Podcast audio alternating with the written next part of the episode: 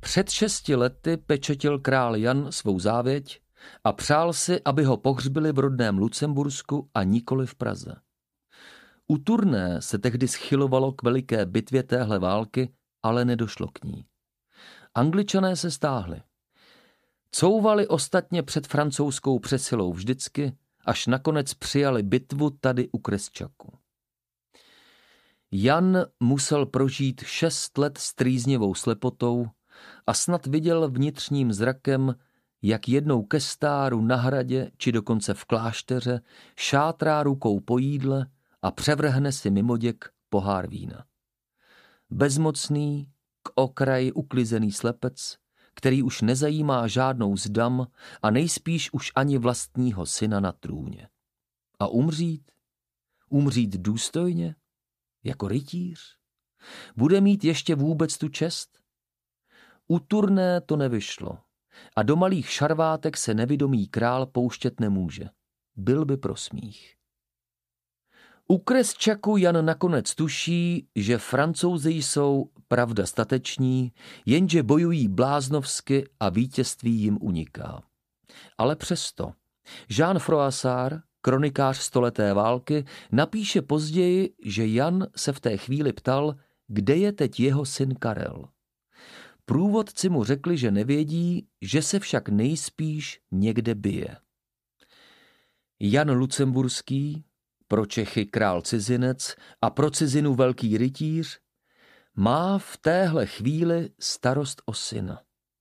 Karel je ozdoba rodu.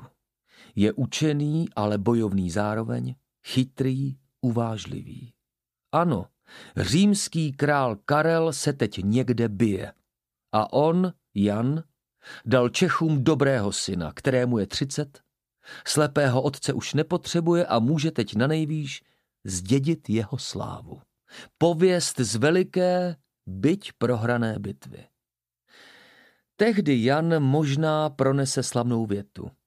Toho bohdá nebude, aby český král z boje utíkal.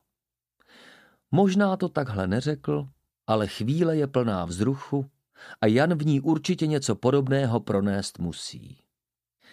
Kronikář Froissart připomíná, že král ke svým mužům mluvil hrdě a s klidem.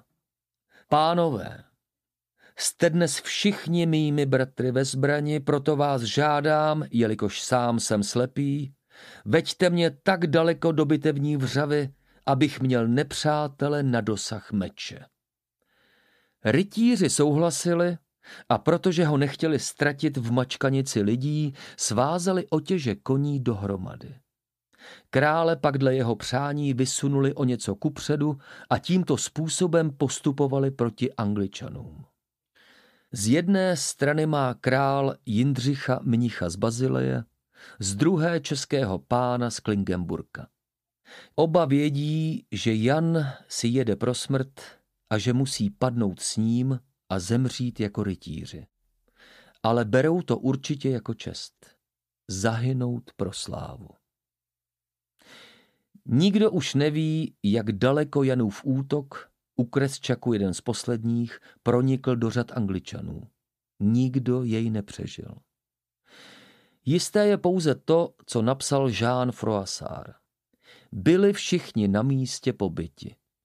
Ráno je nalezli na zemi mrtvé s koňmi navzájem spojenými. V té chvíli je už římský král Karel, lehce zraněný šípem, od bojiště daleko a v bezpečí. Snad mu táhne hlavou, že proti Ludvíkovi z rodu Wittelsbachů zůstává teď v říši bez pomoci francouzů rozdrcených u krésy.